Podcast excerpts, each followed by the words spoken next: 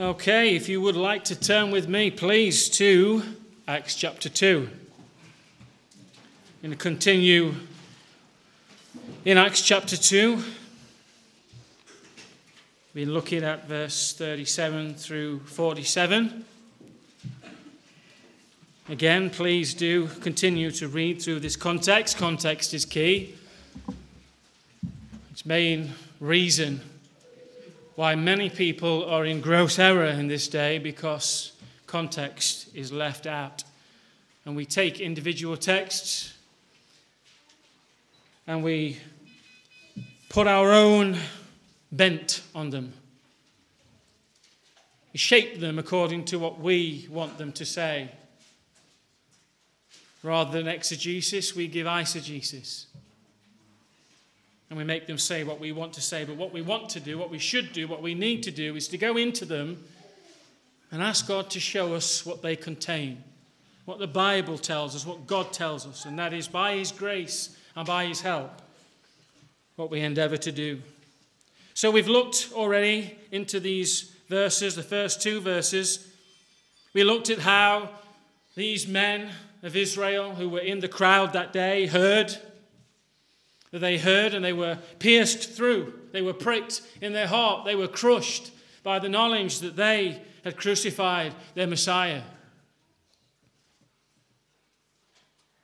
And that their response to this, that as we read these, we can tend to read through them and just speak very plainly, without any emphasis, what shall we do? But their cry was much greater than what we read or how we emphasize at times. They were broken. I think I mentioned it in one of the messages previously, but in the revival at Lewis, the Isle of Lewis in Scotland, there were people, young people, who were on the floor, almost holding on to the pulpit, crying out, Is there mercy for me?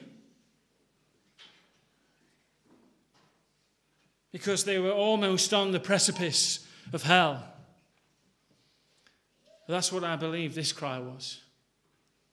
What on earth are we to do? And so, in that response, Peter replied to them and he told them what they must do. We must repent.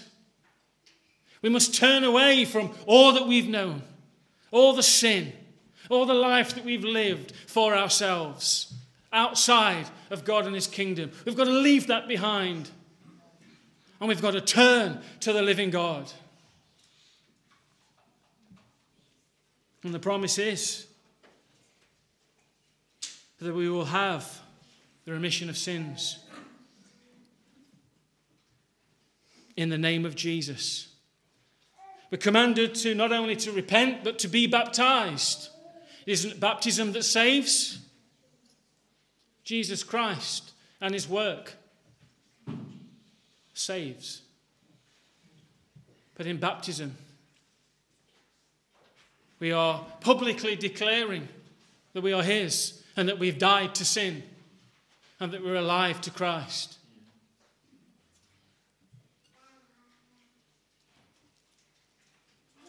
And then we come to the last part of verse 38. Repent, be baptized, every one of you, in the name of Jesus Christ for the remission of sins, and ye shall receive the gift of the Holy Ghost. We read in John 14 the promise of his coming. It says in John 14, verse 15 through 17. If you love me, keep my commandments, Jesus said. And I will pray the Father, and he shall give you another comforter, that he may abide with you forever, even the Spirit of truth, whom the world cannot receive because it seeth him not, neither knoweth him. But ye know him, for he dwelleth with you and shall be in you. And verse 26 says, But the Comforter, which is the Holy Ghost, whom the Father will send in my name, he shall teach you all things and bring all things to your remembrance, whatsoever I have said to you.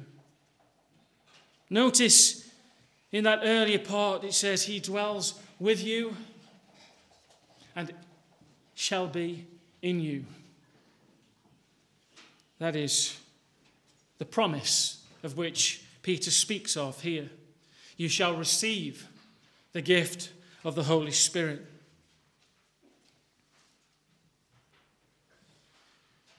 It also says, When the Comforter is come, whom I will send unto you from the Father, even the Spirit of truth, which proceedeth from the Father, he shall testify of me. Acts 1 4 and 5. This is as they assembled together. This is Jesus' command before he ascended. It says, being assembled together with them, he commanded them that they should not depart from Jerusalem, but wait for the promise of the Father, which saith he, Ye have heard of me. For John truly baptized with water, but ye shall be baptized with the Holy Ghost not many days hence. We know that it was 10 days after this that Pentecost came. Also in John 14 18, Jesus tells the disciples that he wouldn't leave them comfortless. Some translations use the word orphans. And that really is what the word means. The word used here is orphanos, which means an orphan. He's not going to leave them. He's going, he's leaving. And they're, they're cut up, they're upset. Wouldn't you be if you'd spent three and a half years with Jesus, being involved and seeing everything that he'd done, and also having the revelation that he is indeed Jesus Christ, the Son of the living God? And all of a sudden, he's telling them that he's leaving. They didn't know or understand or appreciate what this Spirit of God was, who he is. But he promises them I won't leave you comfortless, I won't leave you as orphans. I won't leave you bereaved, without a parent or fatherless. We contrast this with what it says in Romans 8, verse 14 through 16, where Paul says, For as many as are led by the Spirit of God, they are sons of God. For ye have not received the spirit of bondage again to fear, but you have received the spirit of adoption, whereby we cry, Abba, Father. The Spirit itself beareth witness with our spirit that we are the children of God. What a promise! This is all inclusive of what Peter was saying here when he said, You shall receive the gift of the Holy Ghost. Then it comes to the day, the great day of Pentecost. And Jesus said to his disciples in Acts 1, verse 8, that you shall receive power. After that, the Holy Ghost is come upon you. I want you to notice that it says that first. Then it says, and you shall be witnesses. Let me tell you this, friends, this morning. You can't be a witness for Christ without the Spirit of God. You must be full of the Spirit. Without it, just empty, dead words. You shall receive power after that the Holy Ghost has come upon you, and you shall be witnesses unto me, both in Jerusalem, in all Judea, and in Samaria and unto the uttermost part of the earth. And here Jesus gives a clue, if you like. to the fact that this gospel is not for the Jews only. That in fact it's for all men, all women, all children throughout this whole earth. Acts 2, verse 1 through 4 says, and, we, and when the day of Pentecost was fully come, they were all with one accord in one place. Jesus had told them to wait for the promise, and so they were all in one accord, waiting. Waiting for 10 days. Suddenly, there came a sound from heaven as of a rushing mighty wind, and it filled all the house where they were sitting. And there appeared unto them cloven tongues like as of fire, and it sat upon each of them. And they were all filled with the Holy Ghost, and began to speak with other tongues as the Spirit gave them utterance. Here is the fulfillment of the promise. The promise that Jesus gave. I will send to you another comforter I won't leave you orphans. And earlier we read that the Holy Spirit dwells with you and shall be in you. And here it is. The New Testament church was born. Whereas in the Old Covenant, the Holy Spirit came upon, clothed, and filled certain people to fulfill certain roles. Here, the prophecy of Joel, as Peter later alludes to, came into fruition. The Spirit of God was being poured out on all flesh, not just a select few. It says that the Holy Spirit filled them all who were in the upper room. And if we read the context, we see that there was about 120 people gathering together in that place.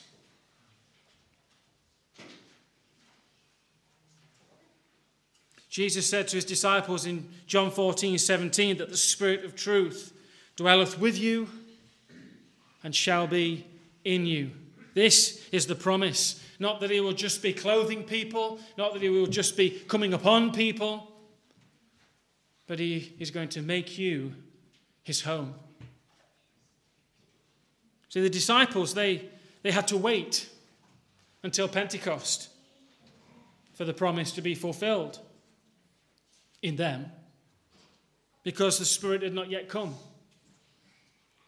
But from that point onwards, right until the very end, Believers are indwelt by the Holy Spirit at the moment of salvation.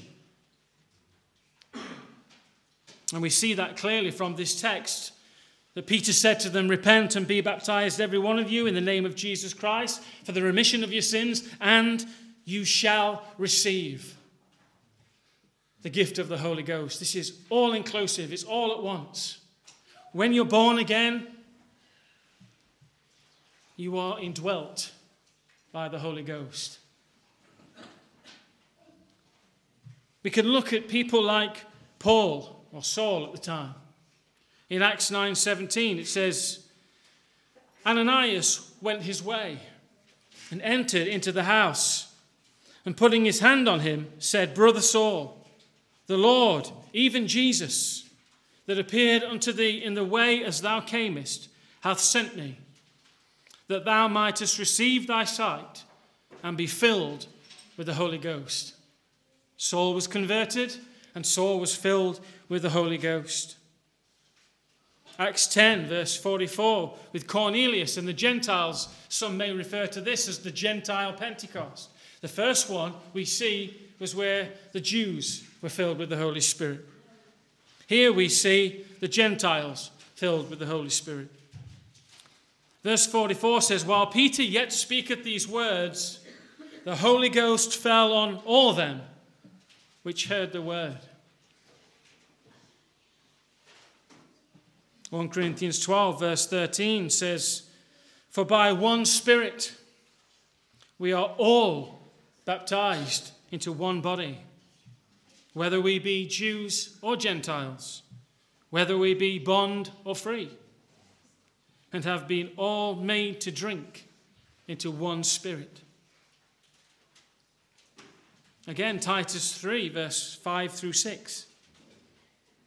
Not by works of righteousness which we have done, but according to his mercy, he saved us by the washing of regeneration and renewing of the Holy Ghost, which he shed on us abundantly through Jesus Christ our Saviour. We are regenerated, we are washed clean we are renewed by the Holy Ghost. We can't be renewed by Him if He is not in us. And it says after that, which He shed on us abundantly through Jesus Christ, our Saviour. Ephesians 1 13 and 14. Speaking of Jesus Christ, it says, In whom you trusted that ye heard the word of truth, the gospel of your salvation, in whom also, after that ye believed, ye were sealed with that Holy Spirit of promise, which is the earnest, the down payment, if you like, the deposit of our inheritance until the redemption of the purchased possession unto the praise of his glory. When we are born again of the Spirit, we are filled with the Spirit. When we are born again, we are filled with the Holy Ghost. And the Holy Spirit is given to us as a seal of promise, as a deposit. To say, this is a deposit to what your inheritance will be in its fullness.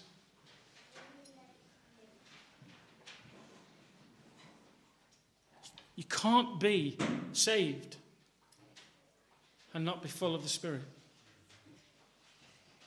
The two go hand in hand. The Holy Spirit is the seal of your redemption, it is the seal of your salvation.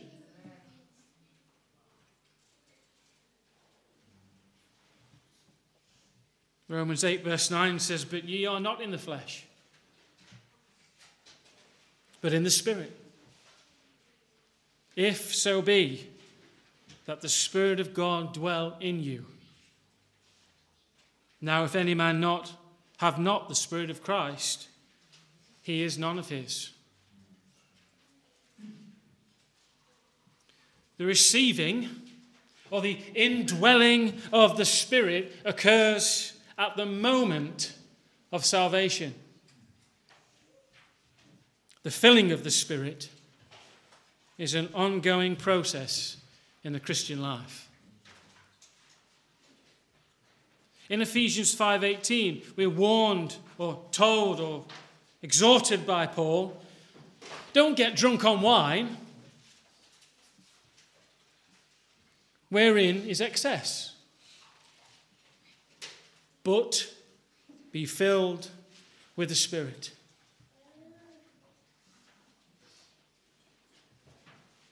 We need to understand here that these letters by Paul are not written to the common man, but they're written to believers. They're written to the church. So he isn't just endorsing that unbelievers need to be filled with the Holy Spirit. He's saying to you, he's saying to the church, he's saying to God's people, he's saying to saints, don't get drunk on wine. Stop your excess. That's not the spirit you need.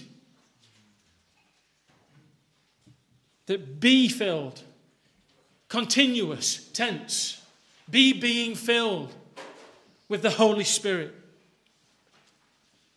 We also have a couple of similar things in, in the likes of Luke 11, verse 13. Luke 11 is the scriptures where we read of, of the, um, the Lord's Prayer.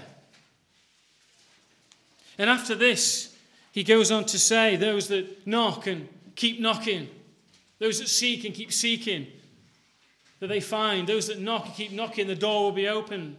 Those that ask and keep on asking will receive. And at the end there, he says, How much more will God give, the Father give, the Holy Spirit to them that ask and keep on asking? And again in Acts 4:31, we see the context here. This is after Pentecost. This is actually after Peter and John have healed the man at the beautiful gate. And they are standing in front of the council, the Sanhedrin, being accused of all sorts of things. And they stand and they defend themselves in the gospel. And afterwards, after they are given a few stripes, they go back to their own, they go back to the church. And they give thanks, and they all give thanks together, and they begin to pray. And they pray for boldness to declare the gospel everywhere they go. And what happens? The room that they were in was shaken, and they were filled with the Holy Spirit. Again, so we see that there is a continuousness. There is the fact that you are indwelt with the Spirit of conversion, but your life lived. We need to keep being filled. We need to keep asking God to fill us with His Spirit. Want to read you a couple of comments here. One by John MacArthur, which says this is, this is regarding Ephesians 5. True communion with God is not induced by drunkenness, but by the Holy Spirit. Paul is not speaking of the Holy Spirit's indwelling or the baptism by Christ with the Holy Spirit. Because every Christian is indwelt and baptized by the Spirit at the time of salvation. He is rather giving a command for believers to live continually under the influence of the Spirit by letting the word control them, pursuing pure lives, confessing all known sin, dying to self, surrendering to God's will and depending on his power in all things. Being filled with the Spirit is living in the conscious presence of the Lord Jesus Christ, letting his mind, through the word, dominate everything that is thought and done being filled with the Spirit is the same as walking in the Spirit, which we read of in Galatians chapter 5. R.C. Sproul says these words Be filled with the Spirit. This is better translated be filled by means of the Spirit. While the sealing of the Spirit is a once for all initiation into the Christian life, the filling of the Spirit applies to all the Christian life. This filling is progressive and is to be sought on an ongoing basis. In the parallel passage in Colossians, Paul tells Christians to let the peace of God govern their hearts and to allow the word of Christ to dwell in them richly. The one who is filled with the Spirit is filled with Christ, God, and his word. Very helpful.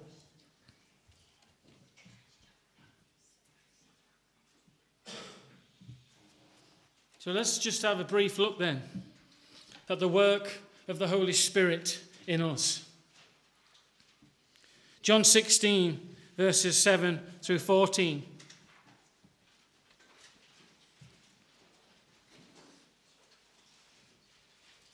Jesus again says, Nevertheless, I tell you the truth, it is expedient for you that I go away. For if I go not away, the Comforter will not come unto you. But if I depart, I will send him unto you. And when he is come, he will reprove the world of sin and of righteousness and of judgment. Of sin, because they believe not on me. Of righteousness, because I go to my Father and ye see me no more. Of judgment, because the prince of this world is judged. I have yet many things to say unto you, but ye cannot bear them now. Howbeit, what he's saying here is, you will be able to bear them. When he, the Spirit of truth, is come, he will guide you into all truth. For he shall not speak of himself, but whatsoever he shall hear, that shall he speak, and he shall show you things to come. He shall glorify me, for he shall receive of mine and show it unto you. I remember hearing a, snippet out of one of the messages of John MacArthur. And he was speaking about the people that are constantly living, talking, eating, breathing, sleeping the Holy Spirit. And what, it, what I mean by that is that that was their constant focus. Always the Holy Spirit, not the Word of God, not Jesus Christ, but the Holy Spirit. That's all they wanted. We need the Spirit. We need the Spirit. All we need is the Spirit. So I needed to say that before I read to you this little bit of John MacArthur, what he said, because I don't want you to take it out of context. Because we've already seen that we need to seek God, that the Spirit fills us.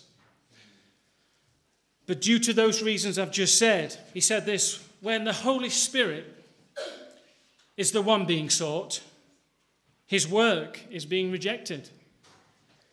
Christ is obscured and Scripture is depreciated.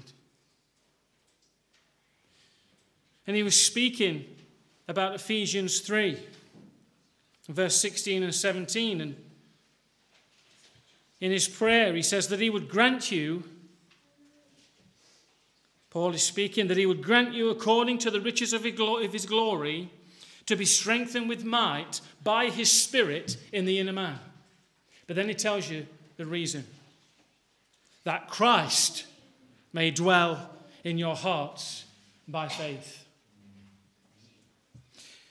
We've got to understand, friends, that a spirit filled person magnifies Christ and not the Spirit.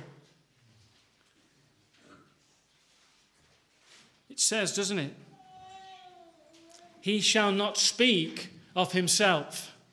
So, anybody that is constantly speaking about the Holy Spirit and not Christ is actually not really speaking about the Spirit because the Spirit shall not speak of himself. He shall glorify me, Jesus said. So, when we speak of Christ, when we're always speaking of Christ, when we're preaching the gospel, then what we're showing is that we're filled with the Spirit. We're constantly on about the Spirit, constantly seeking signs and wonders and, and miraculous manifestations, and that's all we live for. Then I say to you that that is not living by the Spirit because he doesn't magnify himself. He doesn't speak of himself. He magnifies Christ and glorifies him. So, speaking of, of John, then, that we've just read, when he is speaking to them about leading them or guiding them into all truth, in the first instance, Jesus is speaking to his disciples. We must never forget the context of these things. Far too quickly, we assume that's me. He's speaking to me. This is about me. No, it's not. In the first instance, he's speaking to his disciples that the Spirit of truth would lead them into all truth. John 14, 26 again says, The Comforter, which is the Holy Ghost, whom the Father will send in my name, he will teach you all things and bring all things to your remembrance, whatsoever I have said unto you. The apostles then were, were given the ability both to speak and to write the inerrant word of God by the power of the Holy Spirit upon them. That is what it means when it says that He will lead them into truth, that He will bring remembrance to them all that which I've said, because they were going to write the Gospels. That's why initially this is speaking about Jesus to His disciples that he led them into all truth, that he gave them the ability to write the inerrant word of God. And whilst the canon of Scripture is closed and direct revelation from God has ceased, we can only understand the Scriptures by the power of the Holy Spirit. He not only illumines the Scriptures in our hearts and minds to understand that word, but He also gives us the faith to believe them.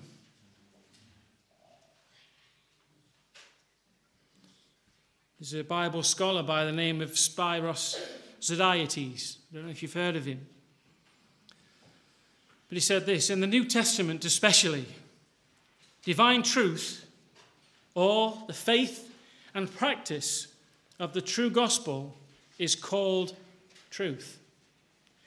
And I, I like that because it says the faith and practice of the true gospel is called truth. Not just talking about what we've read or what we know, but the living of it. That is called truth. That is the truth.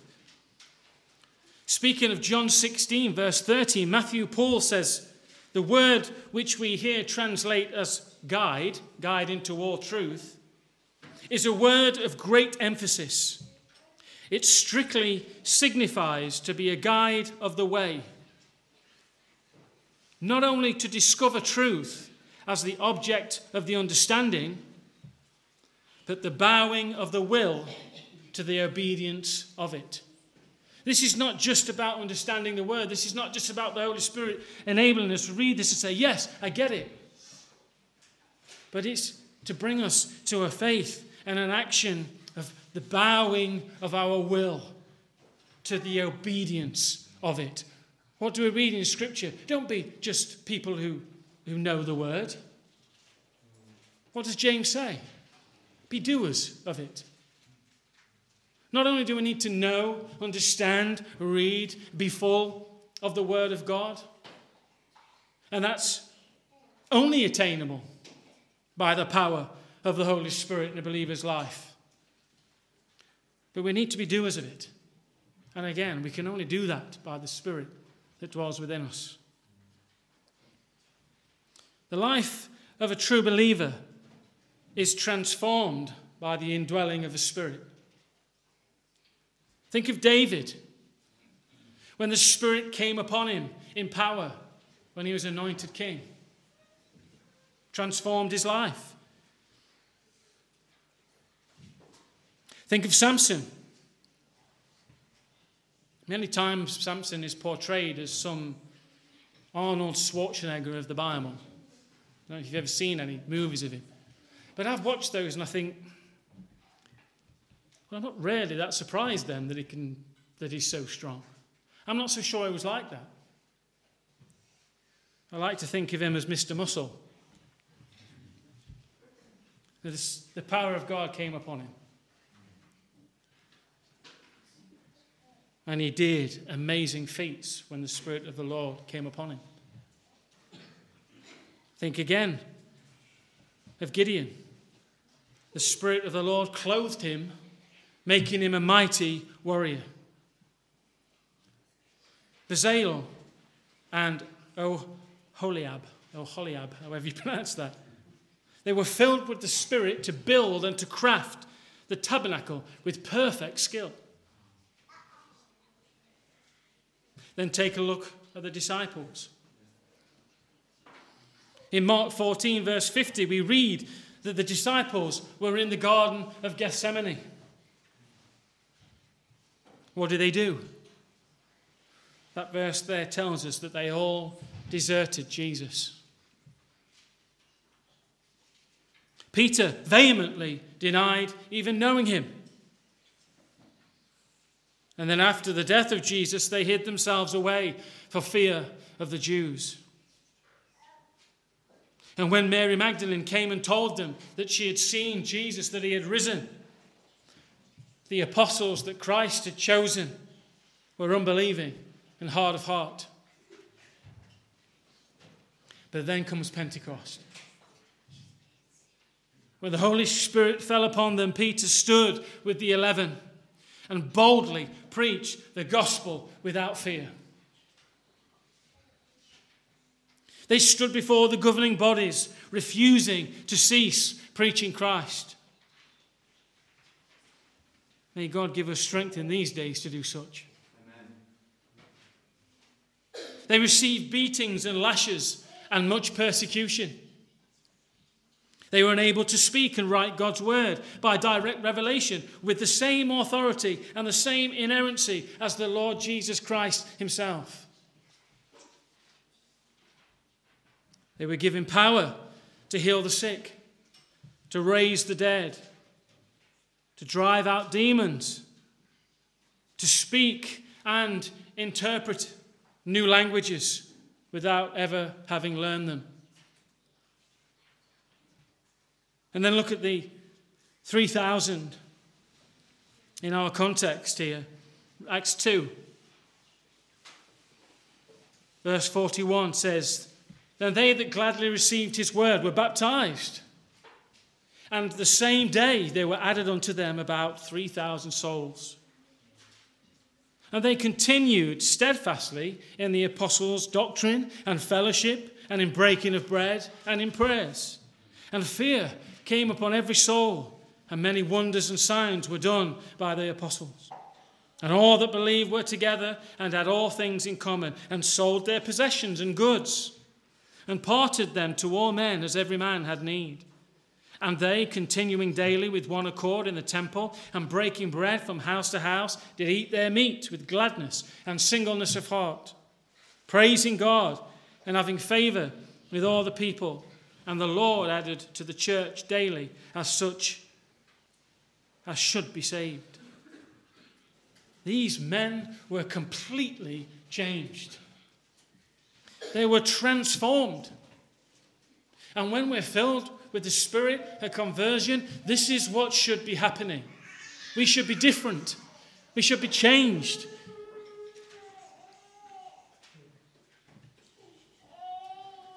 Should be new creations. Not perfect. But the old man is dead. Scripture tells us a few times put on the new man. The old man is dead.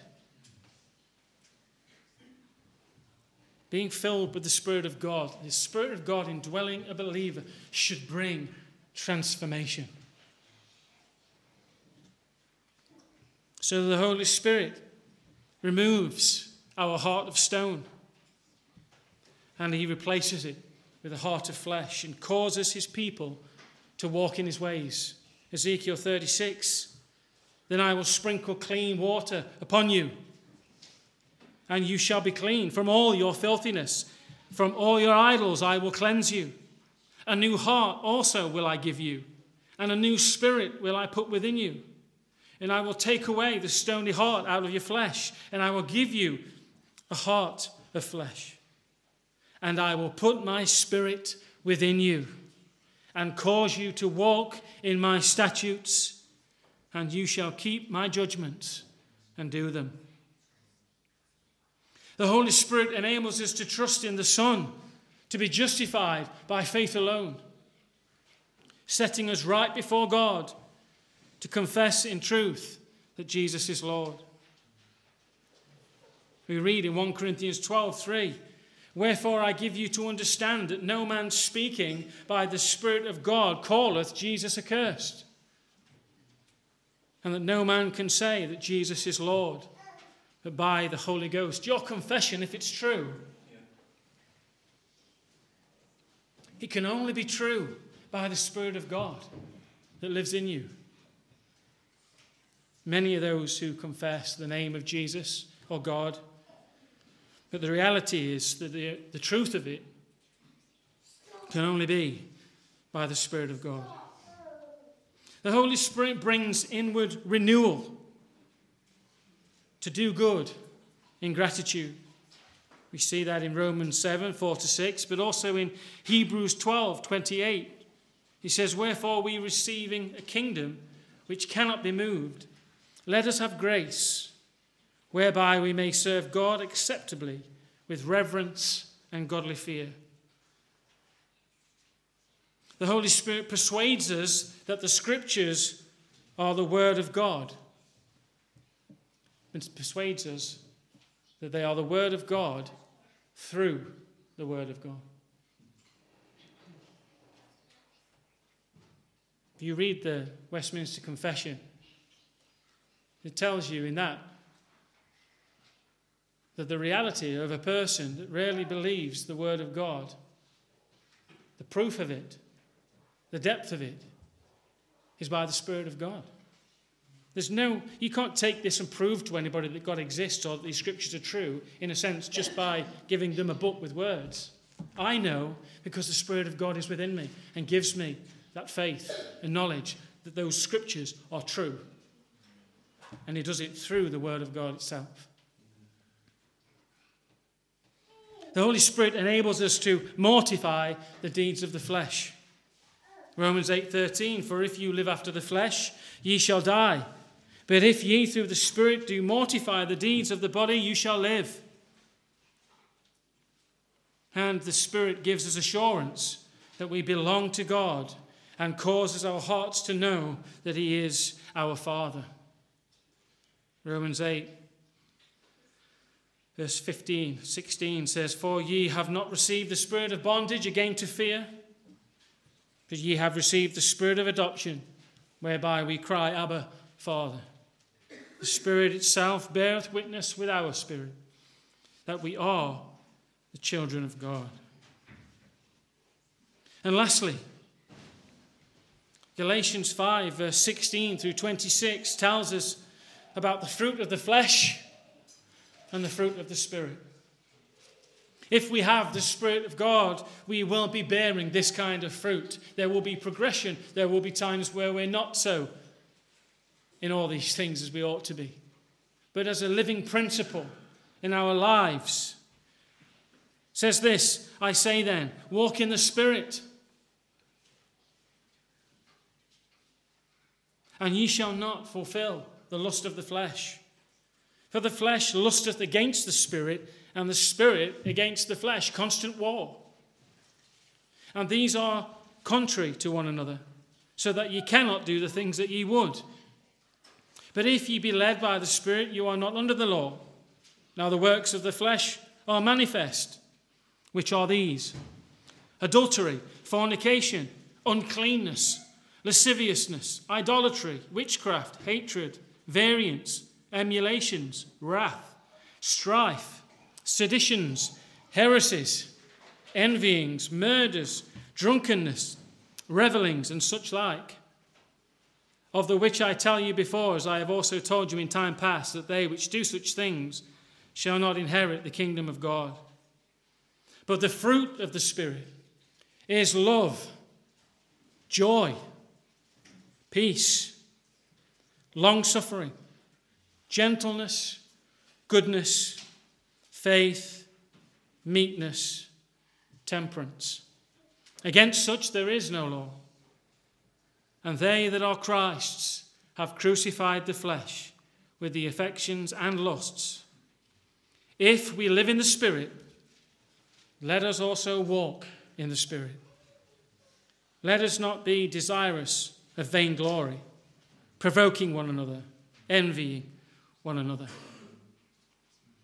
Those fruits, friends, should be in our lives if we are filled with the Spirit of God. I'm going to finish with Romans 8, verse 9. I want to go back because this is where we see a grievous warning. Romans 8, verse 9 says this Now, if any man not have the Spirit of Christ, he is none of his. I mean, that is a warning and a very, very grievous one. If any man not have the Spirit, he is none of his. That means you're not a Christian.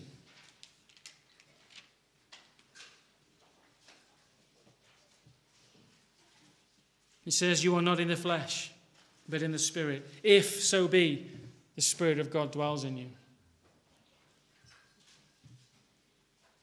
Now, if any man have not the Spirit of Christ, he is none of his. My question then is this Do you belong to Christ? Are you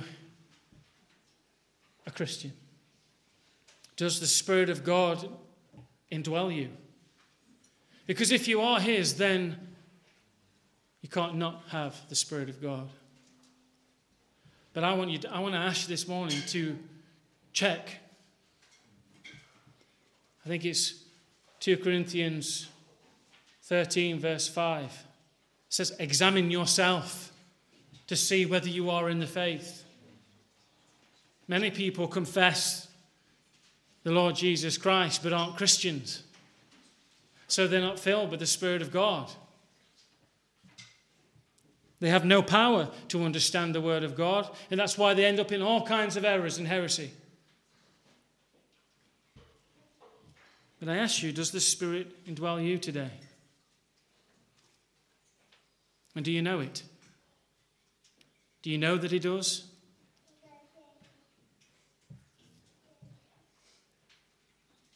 Dear friends, today is the day of salvation, the scripture says. We must call one another to turn away from sin. I will not make the mistake of thinking or assuming that every single face that I see is a Christian. Too many people, too many places, too many churches just assume. Only God knows your heart and your mind. Because you sit in this seat is not evident. It's not a bad place to be. But I am calling you today. You know yourself. You know your own life. You know your own mind. You know your own heart. You know if you know God. You know if you love God. You know if you desire Him. You know what your life is. You know what your secrets are. You know whether you really want to live in the Scriptures. You know whether you really want the Spirit of God. You, you know if you want to live for Him. And so I call you this morning. Examine yourself. Because if the Spirit of God doesn't indwell you, you are not a Christian. So I call you today. Examine yourself. And if you find that you're not a believer, then I call you to repentance. I call you to turn to the living God this morning, to cast your sin upon Him who paid for it, to turn away from it, and to ask Him to indwell you to receive the promise of the gift of the Holy Spirit. He will do all these things that we've looked at today. He will cause you to love His Word, to love His Son, to love holiness, to understand progressively His Word, and to be empowered to mortify the sin that's in your flesh. I call you this morning to Him. Be reconciled to God if you are not already. May God bless His word to us. Amen.